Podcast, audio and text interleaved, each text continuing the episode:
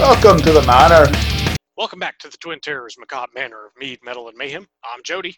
And I'm James, continuing drinking a batch one thousand of a sixteen percent Belgian Quad. Woohoo! To give you an idea of what else we recorded today, but this matches up well because yeah, the first half of that bottle was recording our one hundredth episode. Uh-huh. This episode discusses one of my favorite, most favorite of all authors ever, Ray Bradbury, as his one hundredth birthday would have been this year had he still been alive. So I guess it's still a one hundredth birthday. He just isn't around celebrating it. Yeah, what you said. so, so happy birthday, Ray. Yeah. All right. We'll see you next time. No. But as, as a note, I own a lot of Ray Bradbury books, mm-hmm. and, and I'll kind of talk about why I love him so much, but I'm not going to go into detail on everything because that's just way too much. Yeah, I was going to say, you, you own more Ray, Bar- Ray Bradbury books than I do. But, but but it's not that I do not enjoy Ray Bradbury. I do. You do. We've talked about Ray Bradbury before. Yes, yes, we have. In fact, uh, later this year, we'll be doing a special during October on Ray Bradbury's The Halloween Tree that we've mentioned several several times. Several times. and, and that is actually why I got into Ray Bradbury. When I was in junior high, uh, every once in a while, to kind of get us out and get us to the library, our teacher would have us walk from the school, I don't know, dozen, two dozen blocks to the, the local Clinton Library and just let it, let's peruse and look around. And I happen to be going through the stacks and I see this book and I pull it out because I see it's called The Halloween Tree. I'm like, ooh, cool. And I pull it out and there's a picture of teenagers dressed up as skeletons and mummies and everything hanging onto a pterodactyl kite because that was one of the covers at the time. And I'm like, well, I got to read this. Yeah, it, it may actually be my most read book because it's, I mean, it's made for kids, mm-hmm. and we'll get into some of the issues with it. When we talk about it, you'll probably hear the story again because I'll forget that I oh, told it. Yeah. uh, it, it's Ray's writing really, you know, as a thirteen or fourteen year old, I got it because I know it was in eighth grade. Ray's writing, really? Ray's, Ray. I love alliteration. All right, asshole.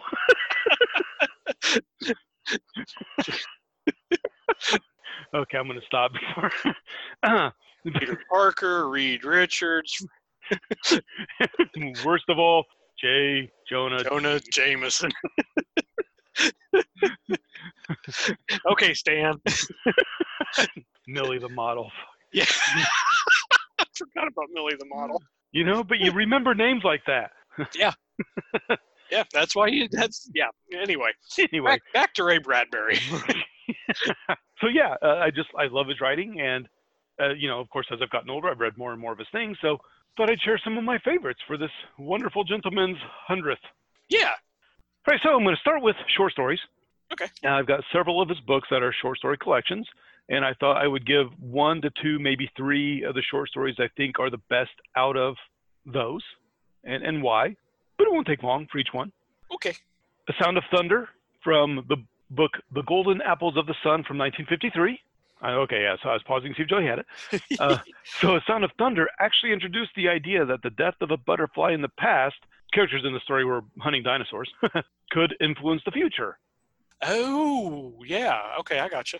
Yeah, so the term butterfly effect was coined by meteorologist Edward Norton Lorenz in the sixties, one of the founders of chaos theory, but the idea of it happened decade, decade and a half before with Ray Bradbury. Nice. Yeah. Go Ray. Yeah. No, no, I said go away. Fuck no. No, just uh, and moving on. Fight me. Obviously, I don't have these in uh, chronological order, so uh, I just pulled them off the bookshelf, and here we go. Uh, the okay. Toynbee Convector from nineteen eighty-eight. Um, I don't think that's that one either. I got, it's just uh, short, short, short stories, right? Yeah. Yep. It's a collection. Okay.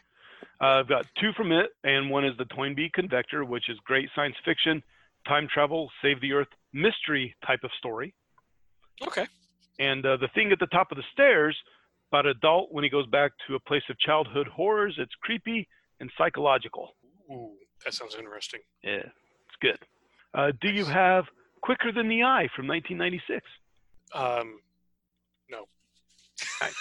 Actually, this is the least favorite in my collection. I, I've only read it the one time. Uh, some most of these I've read two to two to a dozen, But I do like Finnegan, the Finnegan. It's a Sherlock-type detective. Children are drained of their blood, and he has to figure out what's going on. uh, yeah. I describe it as Victorian noir. But okay. if, if spiders creep you the fuck out, do not read this fucking story. Okay, I may pass on that one then. That's not horrible, but yeah, a little creepy. Okay. My probably second favorite on my list is The Illustrated Man from nineteen fifty-one. I have that collection. It's good. Have you read it yet? Not yet. It's good. Uh, great collection. It's got a combination of spooky and sci-fi. The the prologue and epilogue are actually really cool. They're not the short stories themselves, but the author uh, that Ray's writing and voice of uh, taking a walking tour of Wisconsin, and he meets the illustrated man at his campsite. And as uh, the illustrated man's sleeping, he sees the tattoos tell stories. At the very end and the, the ending, he leaves like really, really quickly because he sees a new tattoo start to appear that shows the illustrated man killing the person telling the, the story. Oh, that's kind of freaky. It, it is. And that's just, yeah. So, so three of my favorites, I got to pick three from this. Yeah. Fire Balloons. It's about priests on Mars, and they find life forms, and they're trying to debate on if they're intelligent or not. It does yeah. a great job of showing the nasty and the caring side of religion. Cool. Cool. Yeah. A nice theological sort of thing in a sci-fi setting. Uh, Marionettes Incorporated is in- incorporated. They can uh, make perfect clack clockwork. Yeah, clockwork. They they they can make perfect clockwork replicas of peoples. And uh, I've, I've just got a couple notes, two notes here to give you an idea of what it's about. Husbands think they can fool their wives, but what if the wife acted first? Ah. And what if the marionette grows tired of being locked up when not needed? That could go sideways. And it does. the uh, I'll mention it in a little bit. The Ray Bradbury Theater, an H B O series mm-hmm. based on his stories that he was involved in. This is the first episode. It's based off Marionettes Incorporated. And it's good, a little creepy. The story, when you read it, is so much better. And it takes, you know, thirty minutes to watch. You can actually read the short story in ten to fifteen minutes. Yeah, I was going to say, I'm looking at the table of contents here, and it's only like ten pages. Yeah, it's very short. So even if yeah. you just get engrossed, it won't take long at all. Now, they did they – well, no, go ahead. Go ahead with your third one. And my third one is Zero Hour, and what happens when invisible, at least to adults. Aliens talk kids into playing a game called Invasion. Uh-huh. It's a good one. And I don't know if it's in Ray Bradbury Theater, but it was actually has been made at least into one miniseries on T V, if not a couple. Oh, cool. And I did not care for the most recent one, which is within the last decade. Story's just much better. It's okay on T V. You know, if you like T V instead of reading, yeah. you might like it. Was, wasn't there a movie called The Illustrated Man? And and how much of that was based on the short stories in the book, or have you have you seen that? I have not seen it, but I can tell you. Uh, nineteen sixty-nine American science fiction film stars Rod Steiger. Nice. It's a man whose tattoos on the body. Yeah. It's based on three short stories from the collection. The Veldt, which actually I didn't mention simply because it's one of his better known short stories. Uh, the Long Rain and The Last Night of the World. So yeah, looks like. Cool. So the screenplay's by Howard Krisek or something. So not Bradbury. And Bradbury's actually also highly regarded as a Hollywood writer. Yeah. So I don't know how much they changed. And yeah. So, okay. I, so I can't tell you if it's good or not. yeah. I, I just, I, I had heard of it. You know, I knew there was a book and I knew there was a movie and I, I, I, I had actually, I do remember that now. I I had read that, but I couldn't remember off the top of my head if they were connected. I think my issue with things based off of Bradbury, even when Bradbury's involved, is that his writing, there's some sort of connection with how I like his writing that even when I've written things, like my mm-hmm. favorite things I have written, have his, well, I don't say his cadence, but it's what I'm trying to do because of how he does the wording and the flow and the bang, yeah. wham, zoom, you know. Yes, I, I love his writing style. It's awesome. And yeah, even his slower paced ones are a little more, I don't know. Yeah. You have a, if you like to read and you have a good inside imagination as as opposed to an outside imagination. Yes. yeah, yeah, you'd like Ray. Uh, do you have a Long After Midnight from nineteen seventy-six? I do not. All right. Uh, I only have one to mention because it's not one of my favorites, but The October Game short story takes place at Halloween. Mm-hmm. What would one parent do to the other when they think they're going to leave and take the kid? Or, more importantly, what will they do to the kid? Ooh. And I will only add in that they play the Halloween, these are the witch's brains game, and let you make the connection between those two statements. Huh. And and it's a very, it's not a very long story. I shall have to find that one. Uh, what about The October Country from nineteen forty-three? No, but that one I definitely want to get. That is on my, uh, it's my favorite out of all the ones I have that are short story collections, and it's often on my Halloween reading list. Mm-hmm. Uh, I read it every two to three years at Halloween. Yeah. Uh, uses uh, illustrations by Joe, and I'm sorry, I'm going to mispronounce this, Mugnaney, Mugnaney. Sorry, Joe, I, I, I suck at names, but uh, he does the artwork illustrations for this. He also did them for The Halloween Tree, and I love it when they combine their talents. Yeah, his his illustrations for The Halloween Tree are awesome. Uh, I've got three here, uh, real quick to mention Skeleton. Uh, my two notes are, well, I guess I can put them together. What happens when one man hates the thought of a skeleton inside him? When he meets, oh, oh, that's going to be a good one. Oh, it's really good. I mean, it kind of gets in there. He's like, I can feel it. And it's like, is it another thing inside of me? That's, yeah. But what happens when he meets somebody who enjoys eating skeletons? Oh, uh, nice twist. Yo, I'm not going to say the word breadsticks because that would give, oh, I did. Oops, sorry. Um, The Small Assassin. I will just say postpartum depression has nothing on the mania that actually comes true. And uh, The Scythe, uh, even if it's how you feed your family, how long would you last as the world's reaper, even when you know that eventually your family also has to go? Oh. I, I also have a book, Irish short stories. They're just by all sorts of different authors, but Ray Bradbury's The Banshee is in this one. Oh, cool. So really great Irish spooky atmosphere and fun times. Which I think it is the last episode of the first season of the Ray Bradbury Theater, but I literally, as we record, just started watching those on Prime, Amazon Prime. So I've oh, only, yeah. I've only watched the first one. Okay, cool. I it, will probably have to, if I have not already, because I think I may have already added that to my watch list on there. If not, I will. It's definitely eighties. You'll notice the, oh, yeah, the eighties vibe. Yeah. But those are the mine. What, which, uh, which others do you have? Um, I, I've just... I've got The Illustrated Man, um, and, and these are the three I have not read. I've got The Illustrated Man, Dandelion Wine, and uh, The Martian Chronicles. Those are the three I have that I have not read. I've read Fahrenheit four fifty-one. Very good. Uh, well, yes. Probably his most popular. I think known. So, yeah. That, the Halloween Tree, which, I, like you, I read that almost every year. If, if I didn't read it this last year because it was in storage because I was kind of hoping to have been moved by that point. um, that didn't happen. Um, And um, Something Wicked This Way Comes. Ah. Excellent. Excellent story. So I, I loved that. I actually have that listed as the first full-length book I was going to mention.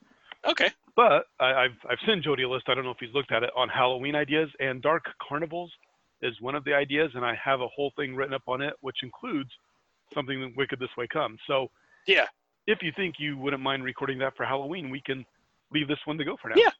Yeah, that's fine. And Halloween Tree, yep.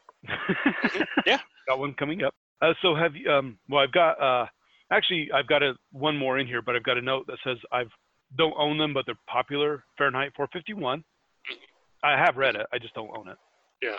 Martian Chronicles, which was a miniseries back in the late seventies or early eighties. Yes, and I watched that. I do remember watching that because the, the way it ended, I was kind of like, huh. Well, that's different. I watched it, and it creeped me out so much. That's why I have not read the books to this day. I don't I don't even remember how it ended. Like, I just remember flashes of weird crap. I'm like, that's freaking me out. what What I remember of it, and this is without having read it, even though I've got the, the book sitting right next to me, but what I remember, because I was, we would have been about, what, five, six, seven years old when that came out? Uh, something. So, we were young, yeah. So, yeah, forty, forty, maybe forty-one to forty-two years ago when that came out, was that or, uh, humans tried to colonize Mars, and I think there had been Martians on the planet that had gone extinct, and somehow the humans that colonized Mars were turning into what the Martians that had previously lived on the planet had been. Yeah, there's something like that. And yes, and they, they were actually like the humans were getting visions and stuff. Yeah, yeah.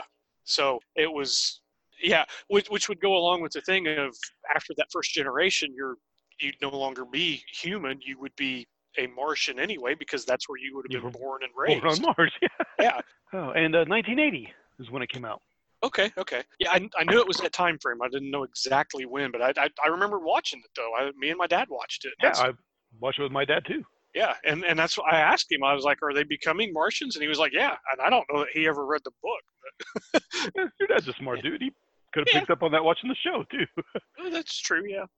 Anyway, uh, Dandelion Wine is actually the other book that I, I want to read sometime, but it, it's one of the series of the Greentown, Illinois, which is, you know, the, the series that Ray based off of Waukegan, Illinois, where he uh, was born. And uh, yeah, I guess we're not giving much of a bio of Ray, but I read several of those a few years ago when I was going to write an article for a compilation, and it, that it never worked out. There are so many good biographies of Ray out there. Just go pick one up if you want to know that much. Yeah. If you want me to give a qu- quick synopsis, I'll look it up on Wikipedia. No, that's all right. Yeah. But uh, the Greentown stories, uh, so Dandelion Wine is one, um, but The Halloween Tree and From the Dust Returned and uh, shit, wow, I just made these notes, and I've, I because I didn't write it down, I forgot. The, anyway, they're based off of that, but the Dandelion Wine is the least spooky of them.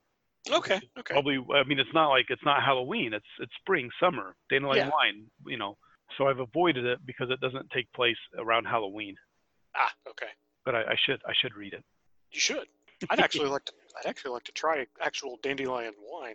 Uh, I made a dandelion mead uh, about three years ago, four years ago. Huh. Sucked. Yeah, well, it's because you made a mead, not a wine. There is that. Should have just done the mead and made it a mead, and then the yeah. I'm sure. I'm sure if you just made a mead, it would have been great. Anyway. Yeah. Uh, have you read From the Dust Returned? I have not. Oh, it's, it's on my Halloween reading list. Not every year, but usually two or three. And in some of the collections I have, and you may have, there may be a chapter or two from this book that are in those because he wrote the chapters separate across decades. Like he did uh... a chapter or two in the fifties and sixties. And like, then he finally put it all together. Not super long ago, like twenty years ago or so. Yeah. So. Well, he, like a lot of these guys, he got started writing with pulp magazines. And, you know, when we did the episode that just came out as we were recording this on H P Lovecraft, that, you know, like I said, that's where a lot of those guys, H P Lovecraft, Robert E. Howard, Ray Bradbury, that's where they started. Oh, God, what was this guy's name? Um, I, 'cause I'm going to talk about something here, and it's Bradbury connected, but um, uh, Forrest J. Ackerman. That's how they got started, were these pulp magazines in the twenties and thirties. So that would make sense that he he may have, some of those chapters, early chapters especially, may have been published in some of those pulps. Yeah, yeah, he came along a little after. He was born, well, obviously nineteen twenty, because it's his yeah. birthday. Um, but yeah, he did a lot in Weird Tales, but he did uh, mm-hmm. he had things published in Mademoiselle and Cosmopolitan and yeah, but, yeah, not so not just the pulps, other magazines. Yeah, he was a mag- yeah. so pulps and like the, the more mainstream, but yeah, he would sell short stories and, and well, short stories at the time that would become chapters later, and yeah. Mm-hmm. And see, and that's that's one of the things I like about him is he could write just about any genre. Yeah. I, I mean, you know, kind of the creepy horror type of stuff and sci-fi and. Man, those are my favorites, but yeah, he's, yeah. Done, he's done detective and just life stories about what it's like to become older. Yeah, more mainstream stuff. So, uh, so, so I, he, I guess, at an early age, he moved to California. Yeah, yeah, he uh, born in Illinois, mm-hmm. and then he was not a super old when he moved to California. Um, I'm trying to think of was he a teenager? I do know he went to high school in uh, in California, L A, I think. Right. Yeah, at least by high school. I, there, I bring that up because this is the thing I wanted to talk about. If if you're ready for me to talk about this, well, uh, let me let me finish the Dust Returned. Okay. Okay. And yeah. Then yeah. So Dust Returned, just it's a family of supernatural beings and their adopted human son. Would I describe it as loving in a creepy way or creepy in a loving way? Eh, tomato, tomato. Yeah, sure. It, it could be two things. It could be two things. That should be one of our drinking. Damn it. Uh, it's not, but I'm gonna drink in a second anyway. Uh, okay. It, but it, you'll see the chapter The Homecoming as a short story in some collections, and that is a great short story, but it's maybe my favorite chapter when he put all this together. Cool. Got Timothy, the, the human son, Grandmare, the mummy, who was an Egyptian time, Cece the April Witch, mother and father, are they vampires? There's Uncle Enar, might be a vampire with wings, but they're what appear to be witches, mummies, vampires, werewolves, and more, but he rarely... Oh, why? You bastard. Is that a train? I don't know, but it got derailed.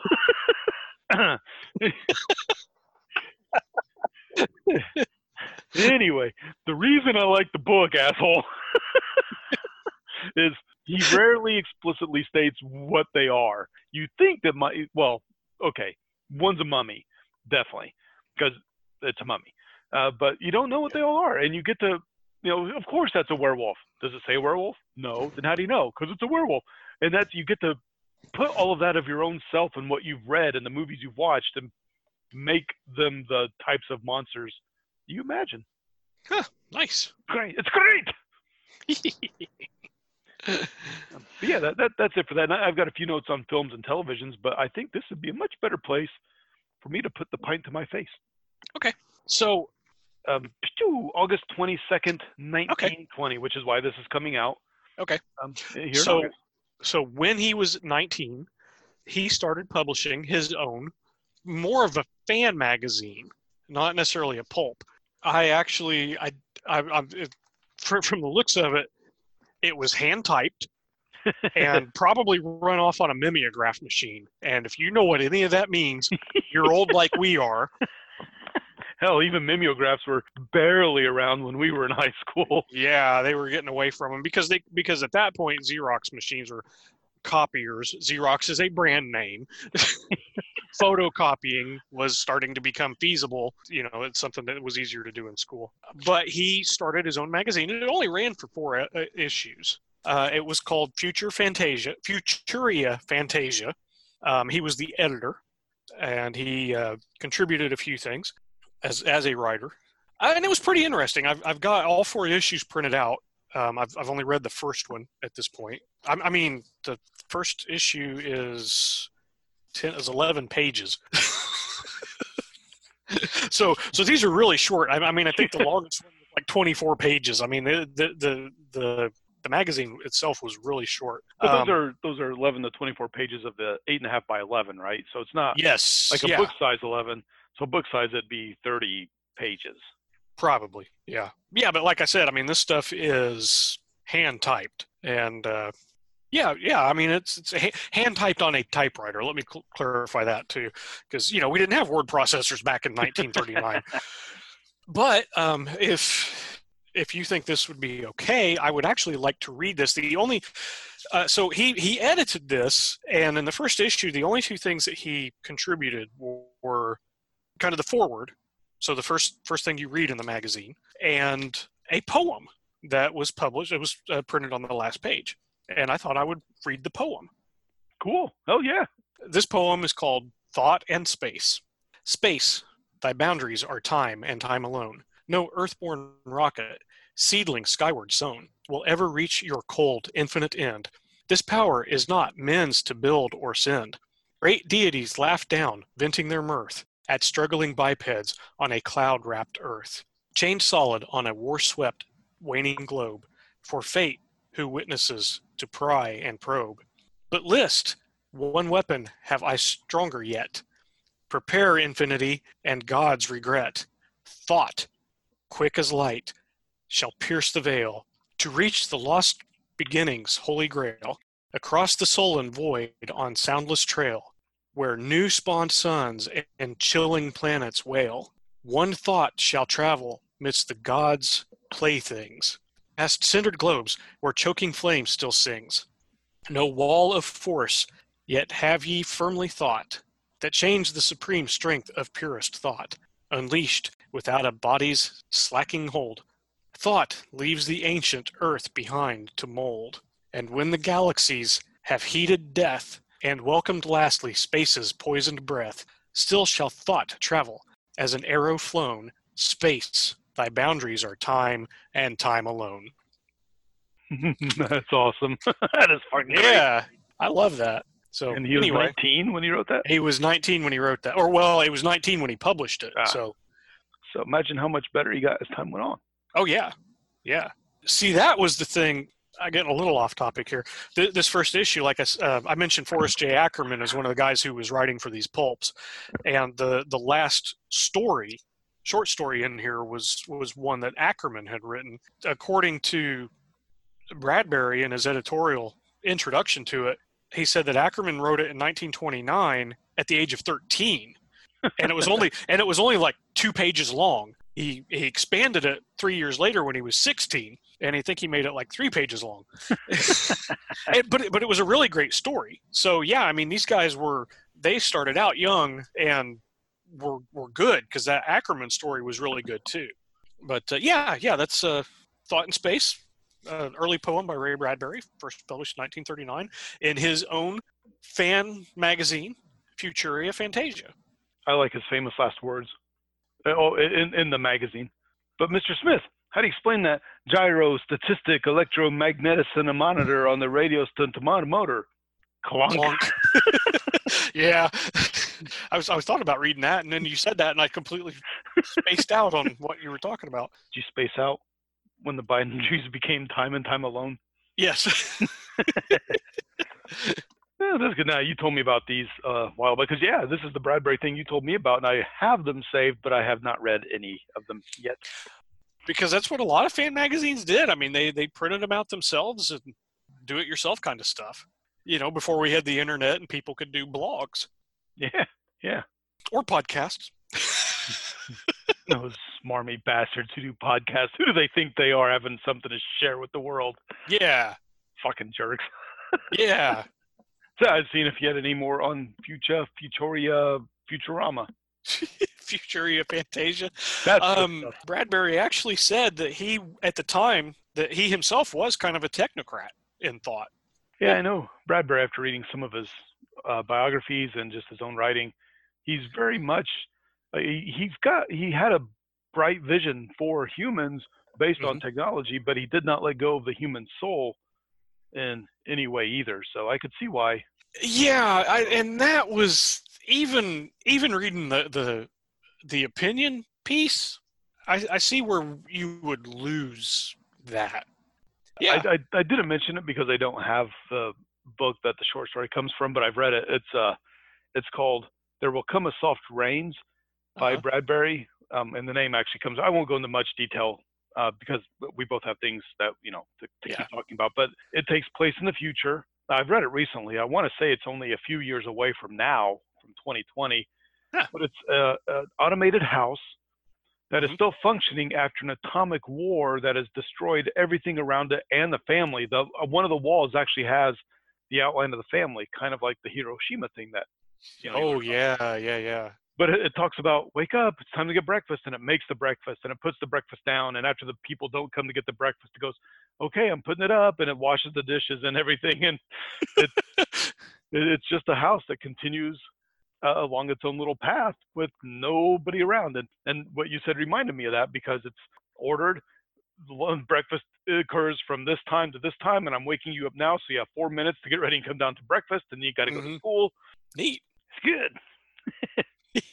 uh, that's all I've got. Okay, well, I'm sure you can jump in. Yeah, I've, I've actually got a little bit more. Well, okay. I say a little bit, but I'm lying. uh, maybe a bit. So, uh, films and television. Oh yeah. Uh, I've already mentioned Ray Bradbury Theater. Mm-hmm. And uh, the Martian good. Chronicles. And the Martian Chronicles, yeah. all, all good, just not as good as the actual books. Right. Uh, he did do an episode or two for Twilight Zone and Alfred Hitchcock. Ooh.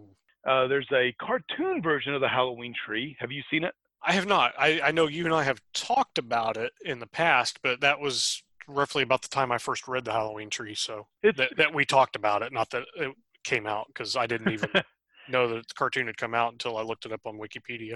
Yeah, it's it's okay. It uh, I, I don't really love it. It, it has Leonard Nimoy as Mound Shroud. I can see that. Yeah, he did. He, he would have done a good voice for that. So. And uh, Bradbury narrates it, and, and they don't use all the characters. Oh, sorry, go ahead. I, I was just, I was, I was thinking, you know, if they were to try to do a, a new adaptation of The Halloween Tree, you know who I would love to have be Mound Shroud? Uh, no idea. Benedict Cumberbatch.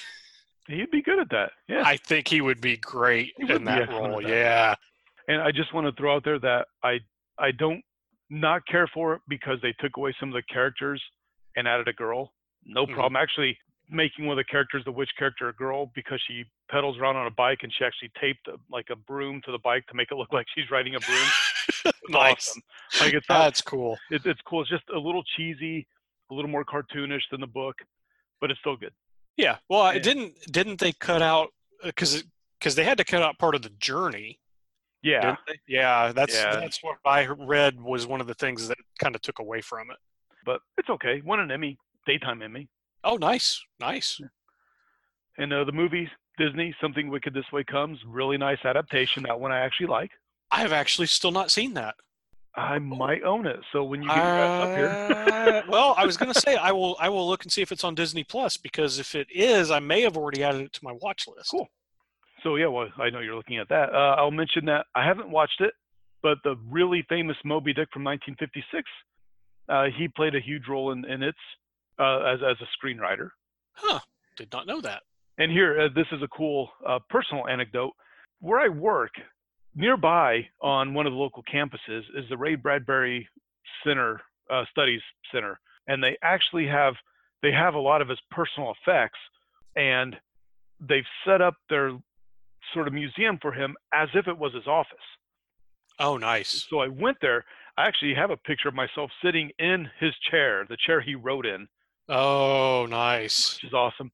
But while I was there, I mean, they were ecstatic that I came in because they, they, they could tell I liked him and I was talking about the things I liked. And they're like, oh, check this out.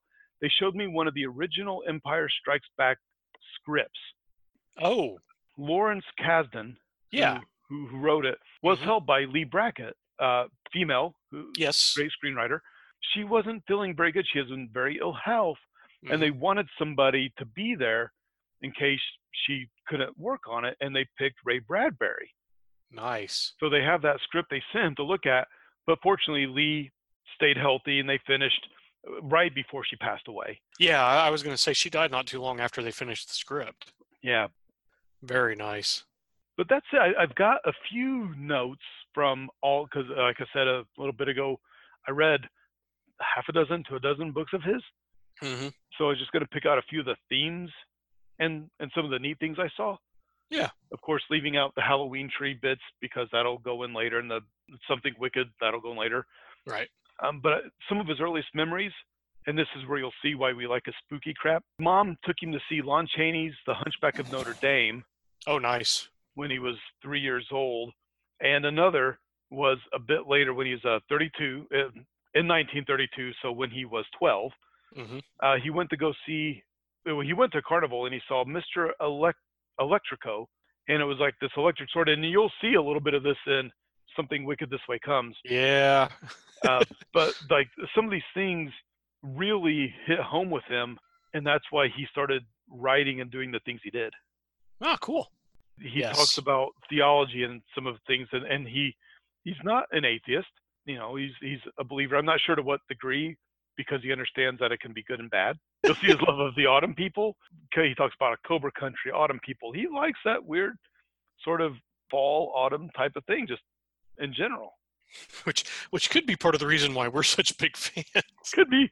He had a lot to do with Disney World, too, out there in California. So here's where he and Tolkien differ a fair bit, because he saw the sci-fi and futuristic aspect of Disney World, and how it connected to the past, and he loved how they put those connections together. Well, I, I think I think mostly Tolkien's problem with Disney was the taking the stories and making them cutesy instead of being what they originally were. Yep. They can still be for kids. They don't have to be cutesy. That's right. Anyway, you know, we were just talking about that. One of the notes I have here is how Bradbury dips both into the past and the future. I don't know. It's uh, instead of picking out little things, if you read his autobiographies, he will take everything. He'll take memories from his past, and he'll take things that he got at carnivals, the house he lived in, mummies he saw in Mexico, and he'll put those into spooky things. He takes his love of rockets and future and hopes Disney land and writes stories about Martian and Mars. His writing is witty and apropos for the subject he's on. And sometimes you'll get one where, hey, look, we're the last humans on Mars, but we can go back to Earth. Oh, no. Now we see all the atomic bombs going off on Earth. Fuck. Well, I guess we're screwed. Damn it. So it's it's just he's wonderful, great writer. Yeah. And if I had to list in order, I would say Halloween Tree is my favorite. Mm-hmm. Probably Dust Return to the Dust Returns my second, but it's very close with Something Wicked This Way Comes. Yeah. And that's... then uh, October Country, the series of short stories, uh, the compilation short story book. Nice. And yeah, all those are the creepy October Halloween thing. But his other things are good too. I mean, I like his sci-fi stuff too. Yeah. I, I'm trying to remember. I think Fahrenheit four fifty-one was the first one I read, but I, I read Halloween Tree not too long after that. Ah, yeah, I read Fahrenheit four fifty-one in high school, and yeah. I already read Halloween Tree in junior high, so. Yeah. It was funny. I, I had uh, gone to a library sale one time, and uh, you had always been talking about the Halloween Tree, so I'd picked it up, used copy from the library, and forgot that I had it, and went to a bookstore a couple of years later, and, oh, James is always talking about this book. I should buy it. so, so I bought it, and, and I went back, and I was looking through my bookshelf, and I went, well, fuck. I already had it. And actually, I think that copy, the, the used copy got passed around a little bit. It may actually be sitting on that bookshelf over there. It just wasn't with the other Ray Bradbury books. Nice. Because I think it wound up coming back to me.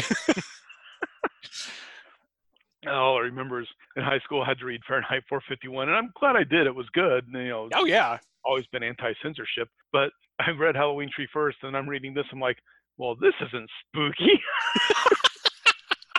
What bullshit is no. this? And then, you know, I get a little older. I'm like, oh, he did all sorts of stuff. Yep. Actually, I think I own two Halloween trees. I bought one from eBay because for a while I couldn't find it. Like, it either wasn't being published, wasn't out. I don't know. Yeah. Um, probably a better story for that episode, but screw it, I'm almost done now. So I got, got one on eBay. It was uh, signed. I've got a signed Ray Bradbury Halloween tree. Oh, nice. But sadly, it's signed that actually gives the person's name, so it's signed to somebody else. Oh, well, that sucks. It's all right. But yeah, a little hardback version. So then I picked up a paperback when I yeah. could, when they came back out again. Nice. So, yep, I also own two copies. This was a good book, you know, so it doesn't hurt to have an extra copy. Yeah. I actually think I own two uh, Something Wicked This Way Comes because I couldn't find one for a while, and so I bought it again and then must have found it because I've got two of them over there. There we go. Uh, person to email us on Podbean or Facebook and say, I would like your second copy of Something Wicked This Way Comes, I'll give it to you. I'll send it. There you go. Well, it's an easy promise to keep when nobody's going to ask for it, but I, I will. if, if anybody out there does it, as long as I don't have to spend, you know, I'll even pay the shipping as long as it's not some ungodly amount. I would imagine it's probably not going to be much more than five or six bucks. you you wouldn't think, but you know, somebody in the deepest, darkest depths of Africa wants it. I, you know what? No, screw it. I don't care where it is. I will get it to you. What if it's on Mars? Then just wait for the fifteenth printing from the Bradbury Press. That will probably be the third building up there. Yes. Oh, well. On that note, I, I, I, think I'm, uh, I think I'm done not only Bradbury, but I'm finishing up that huge-ass damn bomber of sixteen percent bourbon barrel-aged quality. Oh, yes. Oh, there it goes. That's the end of it. And oh, it was fantastic. Not entirely sure what Ray would think about us cussing and drinking, but we love you anyway, Ray. Yeah. I was, I was going to say something snippy about a former teacher of ours, and I'm going to let it go.